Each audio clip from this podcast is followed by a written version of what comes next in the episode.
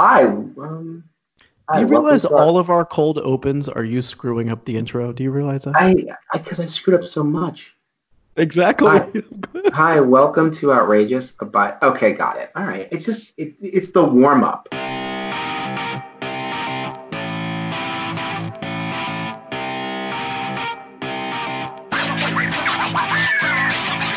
Welcome to Our Outrageous, a podcast where we talk about race, media, culture, politics, and everything in between.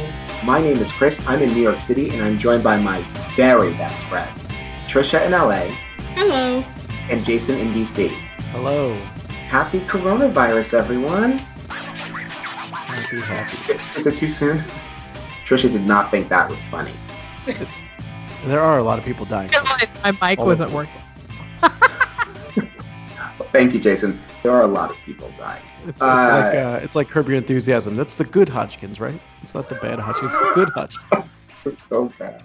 Oh, um, one time, I remember Trisha accusing me of wanting to live in interesting times, and I told her absolutely not. And yet somehow here we are in 2020, in the most interesting year I think of my life. How are you two doing? I'm definitely not feeling my optimal best this week. I was fully engaged in work. And then I had a series of meetings. And then Friday came and I kind of emotionally crashed. And I spent the weekend sort of sleeping. And I think I'm Emo- just kind of still dealing emotionally, with it. Emotionally what was the emotional hit? You know, for me, the biggest problem here is like, I don't trust our federal response. What? Why not? What are you talking about? It's what? like shocking. It's shocking. What this is very we have five tests out there now. They got a couple I tests know. out there. We tested it, a couple it, people. It, so we really, while I'm heartened by my like governor's response, and I'm in California, I just think to myself, this is going to be so much more complicated than it needed to be. Everything, and the la- everything in the last two years. Everything, Four you know, years. and it's just like yeah. the lack of like concerted, uniform effort by our leadership at the highest level just makes me crazy. And so I think I was so zoned in and focused on what I could control last week. And then I kind of panned out and it was just depressing. Jason, Trisha's depressed. You? I think I'm depressed after hearing that. Um, I know. I think I am too. Yeah, I, it's I, I, threw it, I threw it to you because the beginning of the show, and we need to pick it up. So, how you doing, Sorry. Jason? no, Sorry. I, I, uh, no, you know, generally I feel like I'm doing pretty well. There are, uh, we can get into this later. There are aspects of how I'm living now that I actually enjoy, and it's like, wow, I maybe could do more of this generally, even after this crisis. I do just want to say though, it, and it's easy for me to say both where we are in time as well as not being a federal official in charge of the response, but it, you just you look at it and you say, you know, the the logical not easy, but simple response should be you test everyone, you figure out who has it, and then you, you know, do whatever's needed for the social distancing. And we're this far into it, and we still aren't doing that. We still don't have the test capacity or distribution to do that. We still are pretending that unless you have symptoms, you don't have it, so don't worry. It's uh, it's just amazing. But anyway, to go back to the positive, I'm feeling pretty good. It's too late. You know what? Here we are. I think we should just roll with this you two I took us down a road. Sorry. Okay, I, am gonna I'm, I'm, gonna cut this part out. But you know what? You two, when we start the show, you gotta really hit it. Like people are listening and they want to like feel good. This is an entertainment podcast, and you two are just like past the Romeo and Juliet poison or whatever. Is it Can really I just? I think podcast, or is it about how we're honestly dealing?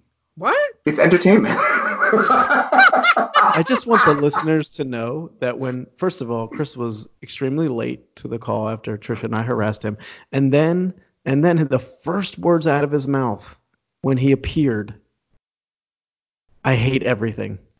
I just want the listeners to know that okay, it's your first fault. Of all, that your down. direct appeal to the listeners, I feel, is offensive. Uh, second of all, the entire world has had to communicate in this way, the way that we're communicating. You know, as you all know, since we're in three different cities, listeners, like we do this on Skype every week, right? Or Skype or something like that, right? Having to do every meeting and every call using video, this, this stuff is so shoddy and it's terrible. And troubleshooting this show has given me patience, but not much for it. So that's when I said I hate everything. I just mean like setting this up, like the mic and stuff. It just, it, why does it take five minutes? We do this every freaking week. So that's the everything that I hate. So there you go. So you two are depressed, and I'm. And I just pulled you off your high horse, and you got really negative too. I just so we're oh, all together oh. in misery. We're just all just in the muck of it all.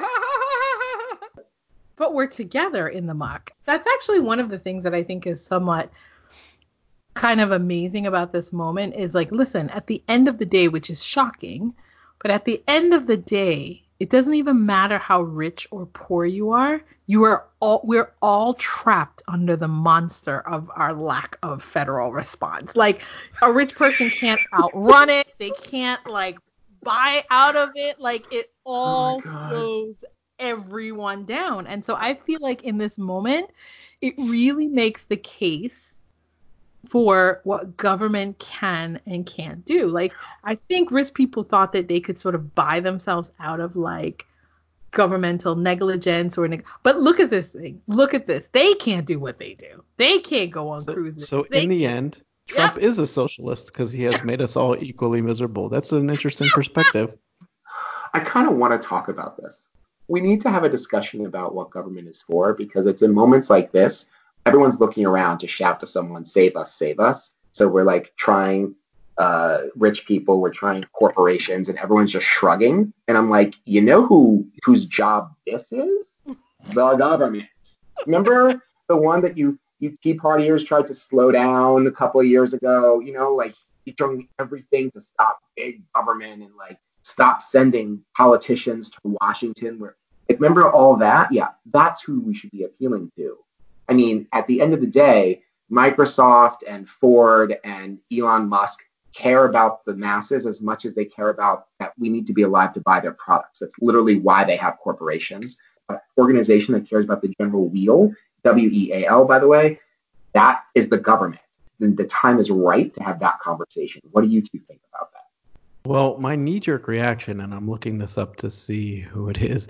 So I don't know if you two listened to the Political Gabfest last week, but they had a guest on, and I can't remember who it is, but it was a professor oh, from Yale, David David Blight, Civil War he historian. so fucking smart. It was so good, and what he said is he said the two moments in American history when the United States, when Americans completely changed what they expected out of government. One was during the Civil War, and the next time was during the Great Depression when there were fundamental shifts in what government was expected to do.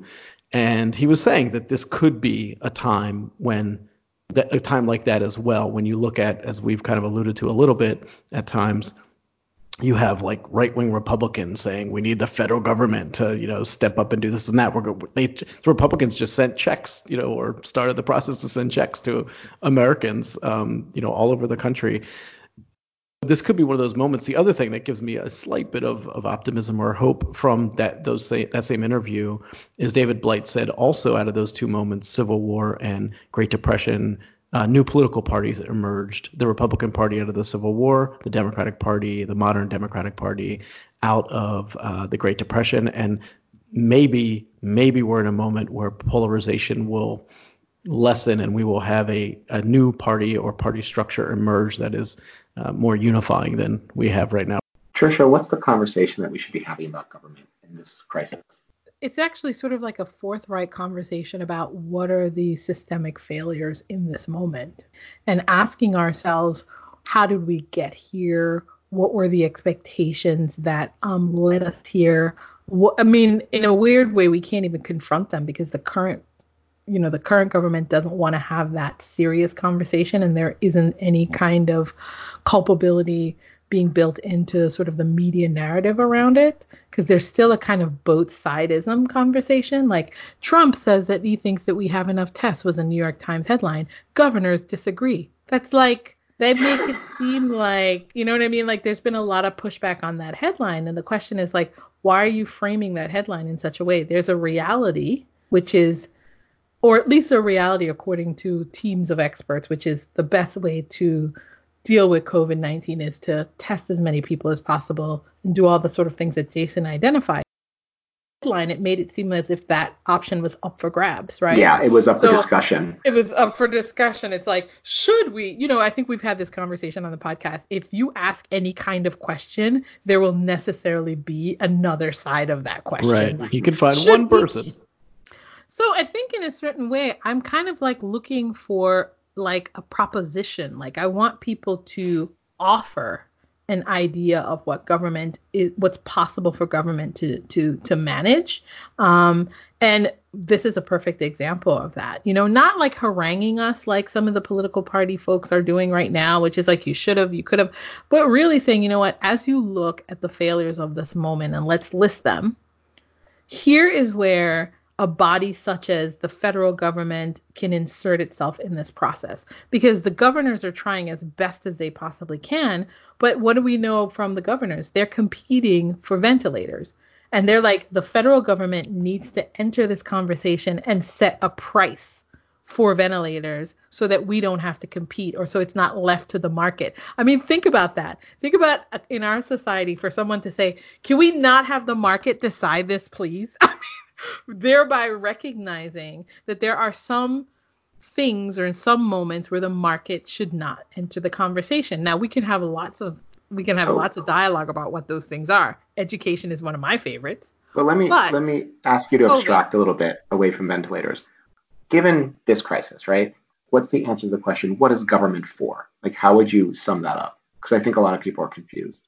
I mean, for me, you know, I've always thought of it in a very, very simple way. I mean, maybe I'm not really complicated in my thinking about it, but I really think that government is the only body that executes the social contract we have with each other. It is the only weighty body that can compete with business and all the other sort of um, more money.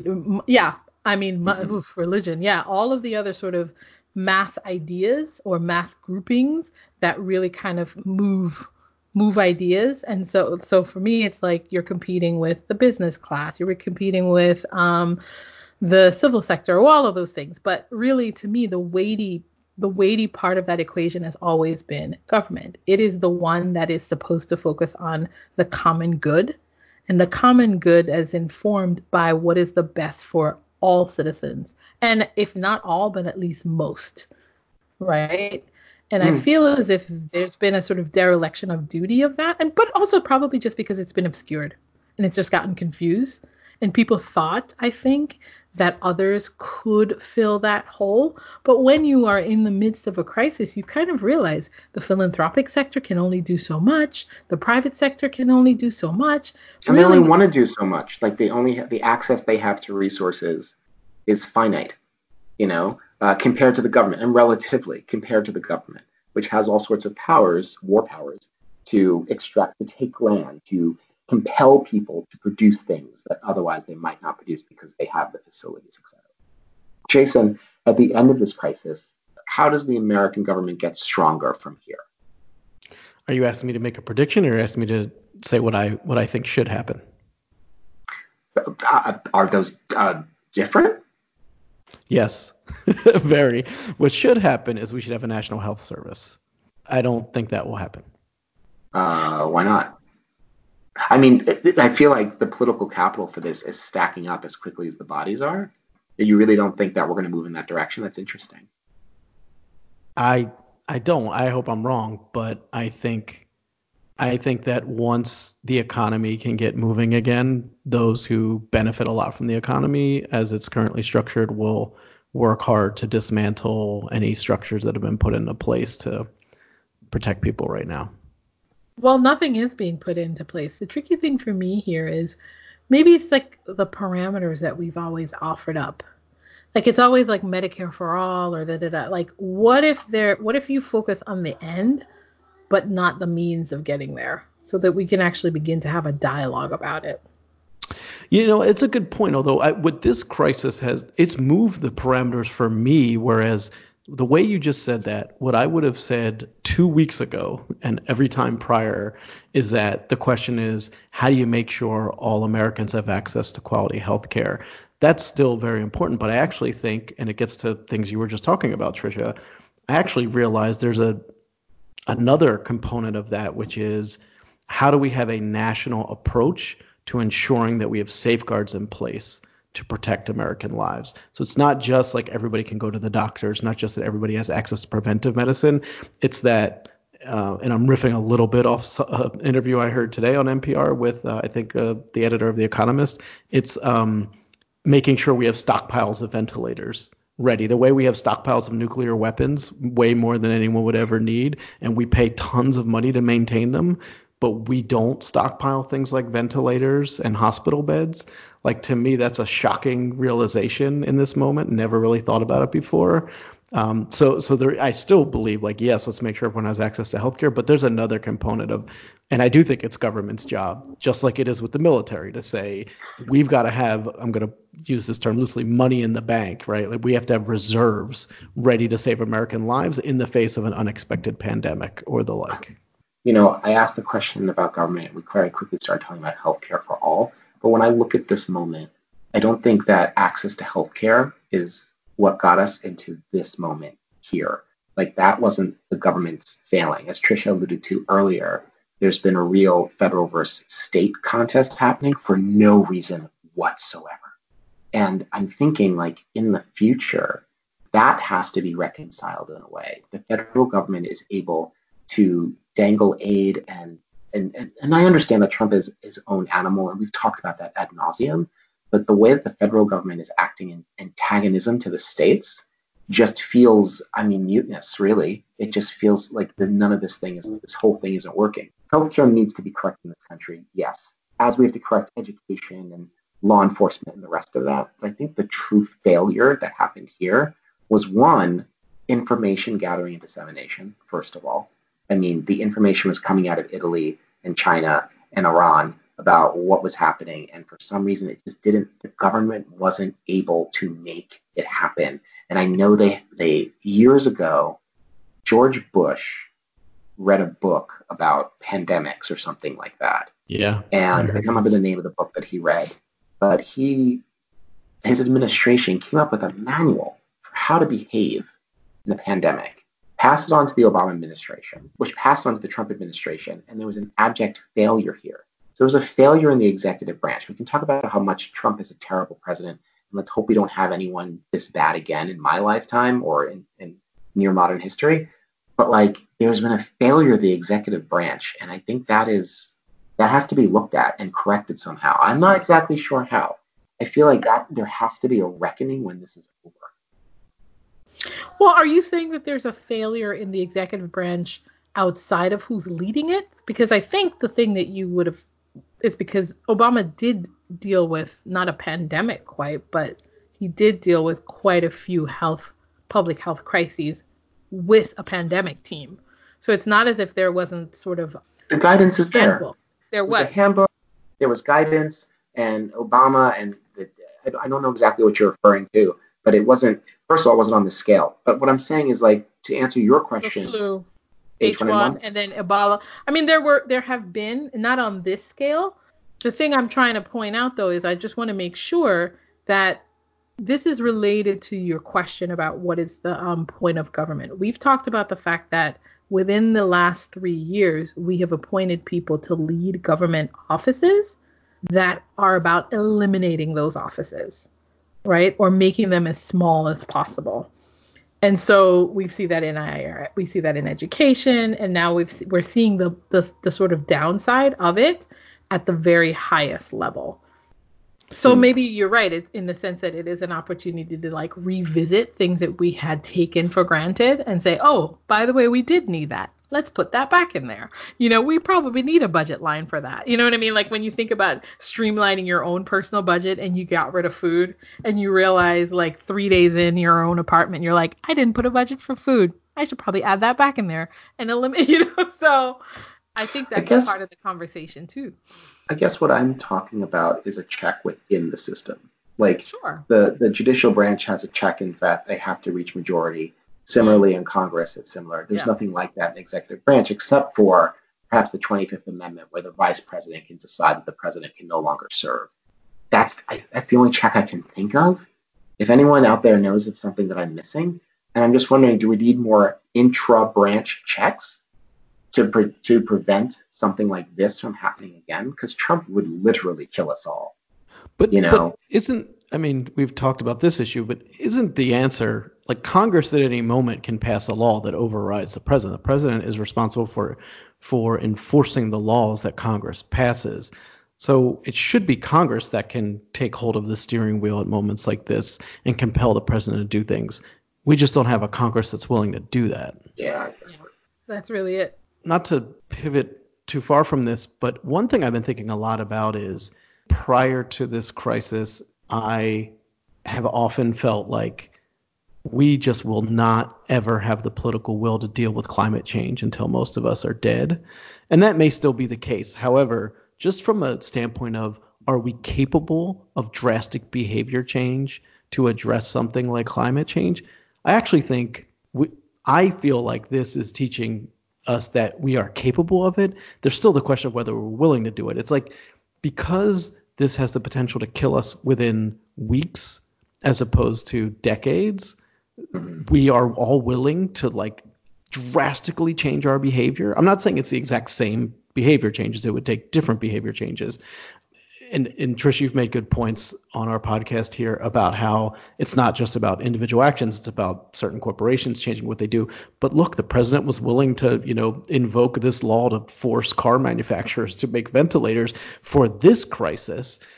And so it just says to me, like, if we had the will, we actually could compel both individuals and corporations and institutions to do what's needed to be done to I mean, it's not like we can eliminate climate change tomorrow, but to make drastic improvements. Again, I don't know that we will be willing to do that, but I actually think we, we could do a lot more than I thought we could. Let's pivot to Alexandria Ocasio Cortez. Trisha, you had sent around an article about a journey that AOC is on. Can you talk a little bit about it? It was a political piece asking the question if Ocasio Cortez is shifting from being in Congress for enough time to learn that there may be different ways or better ways to get at her end goal than to necessarily follow the path that was established by um, Bernie Sanders, who many think that she's kind of the natural heir to. Um, there's a sense that she's kind of breaking from what Bernie has done and how Bernie has approached or strategized his way through um, Congress. And so the I think the the the piece was suggesting that having been there for about what two years now, I guess is how long she's been there. Yes. That she has um she's learning that she's going to need more moderate Democrats to get things done. And so she is altering or shifting her strategy. And I guess the question is is she selling out or is there another way for us to look at this? what else was she going to do? She's growing up. She came in, she's like, I'm going to burn it all down. It was just the liberal version of like the the Tea Party and the hell no, the hell no ness that the Republicans were doing during the Obama years, right? If you go to government, you've got to get stuff done. And wanting to dismantle or or retard the government to the point where it doesn't do anything or overthrowing the whole thing is not something that's going to happen uh, when you're elected to go there, you know? And so she got there and she was like, oh, it's fun being famous and it's fun being super liberal and having these progressive ideas, but they're not going to happen overnight because nothing happens overnight. It's going to be an entire movement. And the movement starts with building coalitions, doing everything that politicians are supposed to do. And, you know, you know, this is my problem with the Bernie Bros is that I understand that you don't trust the government. You know, I'm a minority a couple of times over, and I understand what that means and how it feels. But if we're going to make actual changes, we have two choices. One, we can figure out how to use the government to make the changes, or two, we have an actual revolution, not a Bernie Sanders branded revolution, right? That word gets thrown around a lot. You know what a revolution looks like? It looks like Russia, right? It looks like France when they had the revolution. It looks like the Chinese when they had their revolution. Like it's bloody, it's a mess, and everything is different afterwards. We throw that word around far too much. If that's the way we're going to go, give me a pitchfork and a torch. I'm ready to go. I've been ready to do it, right? But I'm also ready to do it the other way. And I think she just realized that as well. She doesn't want to be the pitchfork torch type. I don't disagree with you, but I think it's interesting to look at. So you take the Tea Party. The Tea Party, which I fundamentally disagree with in many ways, and is, I think it's extremely Wait, problematic. I just thought it was a weird thing to I, state, but anyway. I think it's extremely well because I'm about to say something that may sound like I'm praising it. I, I think it's extremely problematic, but it really did change. I mean, they flipped. Flipped is maybe the wrong verb. They primaried a lot of people and got them out of office. Um, and and the Republican Party did move to the right as opposed to as a, as a result of the Tea Party. I would also say like Trump um, through you know his campaign and his tactics, he has moved the part the Republican Party off of certain long held positions. So I, I I think Ocasio Cortez. I think I'm guessing where we probably all agree is that she's being very savvy. Uh, but I think that what's what's just interesting about all this, I think if you look at how Sanders did as as poorly as he did in the primary or has done thus far, the the reality is, although he loves to talk about building a movement, he has not attracted enough support. And and I don't. This is not a critique of her because she's young and she's accomplished amazing things in her short uh, career so far. But neither has she. You know, she she helped to get a couple of people elected, but the reality is neither Sanders nor Ocasio Cortez have been able to attract enough support, enough powerful support to move the Democratic Party as as strongly as the Tea Party or Trump, for instance, move the Republican Party. And so I think the question for her, I think it totally makes sense that she's not going to primary people that she's unlikely to beat because it's only going to hurt her ability to get things done. I think Chris, you and I agree on that. The big question for her and other people who share her policy views is what now? How do you build a movement? Because what's happened thus far is not quite enough. And so, and I don't know the answer. I don't know if someone has to write a really popular manifesto. Like, I don't know what it is, but they've got to find some way forward because a lot of people had their bets on Sanders and Sanders deserves credit. He's, he has accomplished things, but they're just, they have not built enough power to change the Democratic Party to the extent those other forces change the Republican Party. Well, can we talk about why those forces were able to change the Republican Party? Which is that in terms of the Democratic base and who votes, they're struggling with structural issues, right? In terms of voter suppression and all of those elements. So it seems to me that it's a little bit easier to move that group to the right when you have a when you have a base white that is not going to struggle with those institutional issues. I hear what you're saying. I'm not sure though. You could be right, but I will I'll just uh, pose a couple of potential countering ideas. One is that we know a lot of the suppression is on African American voters, and frankly, a lot of older African American voters, as well as incarcerated folks. I'm not sure we see a lot of evidence that those folks are in large numbers are likely to be Sanders, Ocasio Cortez Democrats as opposed to Pelosi Biden Democrats. So that's that's one thing I would I would kind of submit for for consideration to that. The other thing is, you know, it's commonly seen. I, um, I'm going to trust the polls for a second that it's mostly younger voters, including a lot of younger white voters who support Sanders and Ocasio uh, Cortez, and those are not the folks who are being suppressed. So that might be a factor, but I'm not sure it's the largest factor. Well, I mean, part part of it is that you're talking about people who have never proven themselves, which are young voters. So I think the question is who are the people that vote? And so if you are talking about the left and you're talking about older African American vote, then if you're going to move that party, you're going to have to move those people. So you're not moving that. But if you're talking about the right, older white people, they do vote. And so it's easy to see a natural um, um, result from your action, whichever one you're doing, right? So it's like if you're the Tea Party and you pushed on a sort of racist element and older white people voted, you got what you you got what you wanted.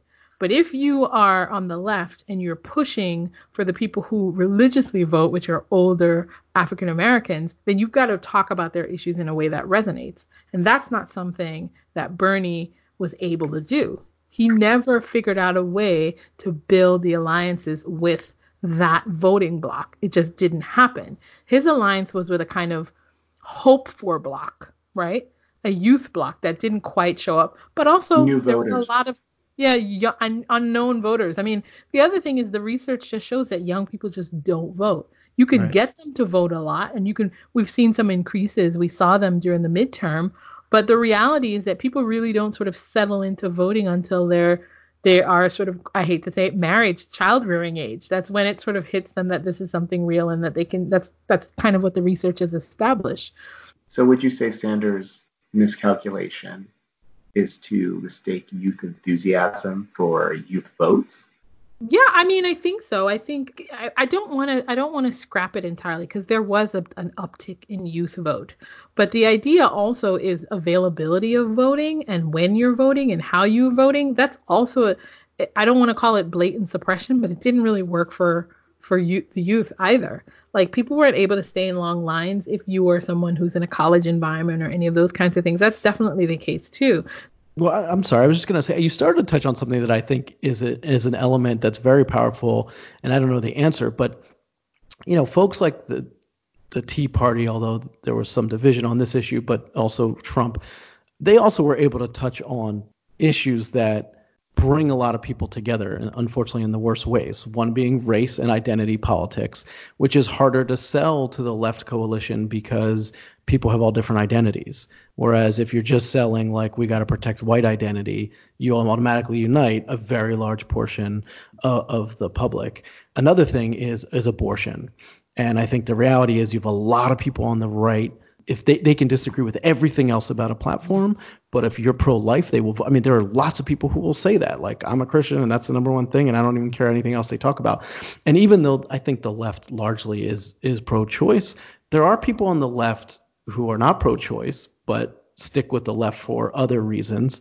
I think especially people of color who may be very religious and that kind of thing. And the ideas on the right that prove to be cohesive, we don't seem to have equivalents to that on the left. Now, some ways maybe that makes us better people not having things like racism to unite us but then it's hard to unite people on the left because you don't have those those sticky issues but it's a little bit about what chris is talking about or we were just talking about which is i do think that there are some compelling issues on the left it's just that we've often been really solution oriented and people disagree with the solutions do you know like everyone understands that like we talk about healthcare, we talk about social safety net.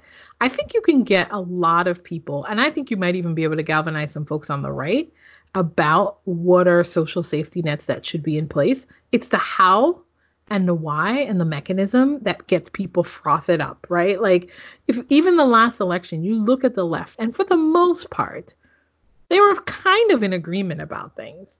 But yet the disagreements were sort of offered up as completely diametrically opposed. You know what I mean? Like a Sanders person is completely different from a Warren person when basically they're like, we need to get as many people under some sort of protection for their health as best as possible. How think, you know what I mean? But it was painted. I think you've gone too far around though, Trisha. I don't even think it's that complicated. I think I, I, I, don't disagree with anything you're saying, but I think that's you that's really the extra lap. At the end of the day, like what Jason's saying, the reason why the right is able to um, unite around certain ideas, because ideas are old and tested and true, and they're they're resting on the same foundation as yeah. all the ideas on the left. So when the left comes together and says we need equal rights for women, right, as we saw at the Women's March a couple of years ago, the question immediately became, well, which women? right? Which is a question the right never answers because they've accepted certain amounts of racism and sexism and classism into their platform yeah. from the get. So when liberals have to deal with it, right, they have to dig down really deep. And then there's bifurcation of message. Mm-hmm. then there's like politicking within it. Then there's like groupism. And that is distracting. And it's all because the foundation of the country, like the same motivating factors, are there, are just those dirty, murky factors are underneath. And it's not just the left, it's the right as well. We have trouble confronting that and bringing it into the light of day. Like I, the stories of the Women's March and the difficulty in getting yeah. The difficulty that Black women had in being seen, that trans women had in being seen, that all sorts of women had in being seen. And you're like, why the fuck can't we do this? You know, if I put something on Facebook right now and said, you know, million man march against abortion tomorrow, everyone would show up lockstep. You know what I mean? Like they just come out of the woodwork. There'd be a single messaging, but that's why, as I think that it's hard for us to crack that ice. Coming back to AOC, I mean, I, I just think that she is being really clever, but also not even really um savvy. I don't even think I because I, I, think I'm, I like I don't like the connotations of savvy. Um, oh, what are the connotations of savvy? I mean, savvy is you want savvy on on one hand you would assume would kind of mean strategic, right? But at the same time, you're hearing savvy, unctuous. Yeah, savvy suggests a little bit of like um sliminess. Yeah, like a little bit sliminess, which is I think what people are hoping to suggest when they use that term. I just want to, for the record, I did not mean to suggest that. No, no, no, it's, no, it's no, interesting no, to me. Oh, in the past couple episodes, you brought up two words, Trish, you don't like that, or two words I really like. One is savvy, the other is hustle. You're like, I'm not a fan of hustle. I think what's funny great. is that I, I hustle when both day. of you say it, I, I hear them differently. Like when Trisha says savvy, she says it in that intonation savvy, as if it's dripping with slime. You know, I can hear it. I'm sorry, Trisha. What were you saying? Go well, ahead. no, no, because I, I like to think of actually, to be honest, I like to think of savvy as code switching. You know, it's the recognition that you have to alter your message for the audience that you're talking about. But and is that so a bad what, thing? No, yeah, that's not a bad thing. I don't think it's a bad thing, but I think it's a little bit of what people assume politicians do because now people are saying she's becoming a politician and you know that that's not a positive thing right? Because it really means all sorts of things. It means that she's up for grabs she's up for sale her ideology is um, malleable which is horrendous because this is what happens with growth in time and everything. You're supposed to change you're supposed to alter yourself. But um but nonetheless what I found really heartening about AOC was um, her reaction to Elizabeth Warren not supporting Bernie right away.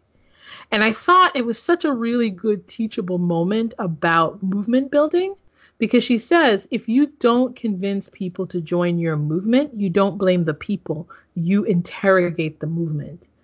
And I just think that that is, first of all, that really respects the idea that um, you don't know better than another person. You give that person personhood, which is that you allow that person to say, something doesn't work for me here and you don't sort of drown them out by saying you want to kill babies which is usually how that that that goes. It's like you don't want everybody to have health insurance. That's kind of the way that you know that uh, that that choice option has been. So i really took heart from her saying that because that told me that she's about building alliances and and and be and sort of being willing to hear why aren't you coming in what can we say to you? What did we miss? What did we mess up? There was like an assumption that there wasn't perfection in the movement, which I think is so so smart and so clever and I appreciated that. And then this this new movement I think is interesting because she's also getting rid of different she's getting rid of staff. She's taking on staff from older other Democrats. Smart. And Smart. which which is i mean part of it is also recognizing that there is some value in learning how to navigate these systems yeah. right? And you don't want to be stonewalled because you didn't know how to navigate those systems. So it's a question for me i think she's sharp and she brought in a lot of new ideas and new ways of engaging the media and all of the new technologies for her own benefit but maybe she's hit a wall and she's recognized i need someone who can navigate some of these hidden holes here that I can't see. Yeah, absolutely. And so I'm going to blend some of my new and some of the old. Um, but it's so sad to me because it's also really cynical, the kind of rejection of this growth by her, though. Jason, uh, let's give you the last word on AOC. I'm really eager to see what she does moving forward, both in terms of from a policy standpoint because she's put some really interesting policy ideas on the table. And I think to the point of maybe our first conversation today, some of them may be even more palatable following this crisis that we're in. And I'm also interested to see how she goes about movement building. She attracted an enormous amount of support for her campaign and a couple of others a couple years ago. And I think she absolutely has the potential to do that again. I think to Trisha's point, she's, you know, building more allies and you know, as I've, I've heard other people say, like politics is about addition, not subtraction. And she is adding uh, power. Mm-hmm. And it will be interesting to see how she continues to do that and then what she does with that power. Yeah. Let's move on to recommendations, which is something that you've seen, heard, or experienced that you think other people should see, hear, or experience. Trisha, why don't you go first? This week I watched something on the Oxygen channel. Yeah. Um, I think this is going to be. Chris, you keep reacting to Trisha while she's talking. You're not practicing active listening. I have I, to tell you. know what the thing is? I leaned back from the microphone, so I didn't think it was coming up, but I heard it, and then I'm sorry. Well, but the last time so your sorry. Face, which I realized the listeners couldn't see, but we could. Can you just listen? Can you open your heart and your mind to Trisha when she's talking? I'm going to lay down while you talk. Go ahead. um, I watched a documentary about the Memphis Three. Now, this is it's called the Forgotten Memphis Three. What I really appreciated about the documentary is that when you hear about the Memphis Three, you often hear about the three boys who were convicted of the murder of three eight year old boys. And they were teenagers. Really, what the whole point of it is that everyone sort of settled on them as being guilty in the end it turned out that they were actually not guilty and they were released after spending 20 year 20 plus years in jail. But what was really interesting about this documentary was it was about the three boys who were murdered. Because having had the case turn over with the alford plea so essentially what the three people did was they pled they said they um they agreed to get out of jail but they did not acknowledge that they did the crime and so by doing that, it allowed them to go free, but it also allowed the prosecutors to still have a check mark as if they solved the crime, but they didn't actually solve the crime. So what you have is a murderer still going free. So this documentary was purported to try to solve the crime and figure out who killed these three boys. It's actually super fascinating because it's all about sort of um, kind of the changes in DNA, what what you can collect in DNA in 20 plus years. But I'm anti recommending it because they oh promised to solve the crime. And they stopped just short of solving the crime because the prosecutor refused to accept new evidence in the case. And so, what they want you to do is to watch the show and then compel the prosecutor through public anger and um, a campaign, I think, to open up the case and and collect new DNA evidence so that they can actually solve that crime. But so that's you know, so it's eh, ugh. so I'm annoyed wow. that they didn't solve the crime, but I thought it was really fascinating that you know what thank you for focusing on the murdered victims. You know, thank you for really trying to solve that crime. And the person who um, put together the documentary is a man who had actually worked to free an African American man who had been accused of a crime, and um, he got him out of jail after 17 plus years or so. So he has a, um, a history of doing this work. It's called The Lost Memphis Three. On the channel for the channel for women.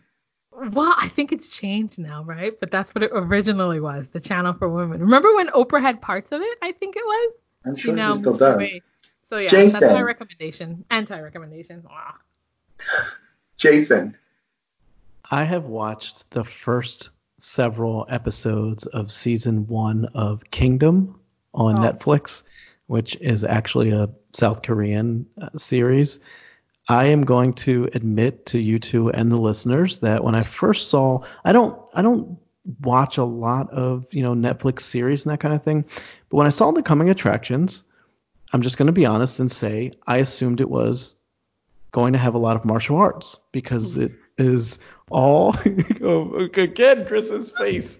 It was it was all East Asian actors and it was taking place. Chris, I can't even talk. Ah, I just was, you're so racist right now. Oh, it's un, it's unbelievable. Let, let me finish. So let, let me get this finish. straight. You saw something with East Asians, and you're like, "Where's the kung fu?" Oh my I god! I didn't know. I didn't finish. I did, it's not just and it takes place like in you know clearly hundreds of years ago.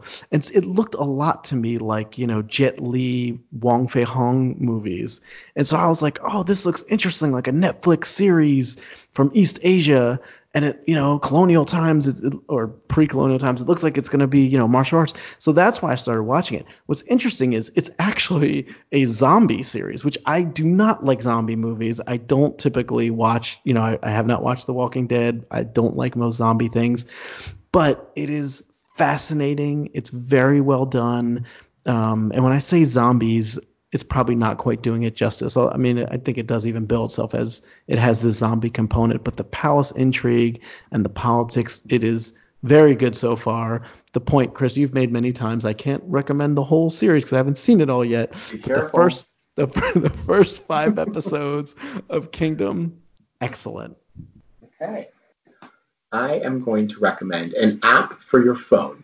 It's an app called House Party. It is number one in the App Store in the UK, and it is gathering steam here in the US. If you are trapped in your home, it's a great way to just talk to your friends with no muss, no fuss of like bullshit Skype or anything other video things. It's really lightweight.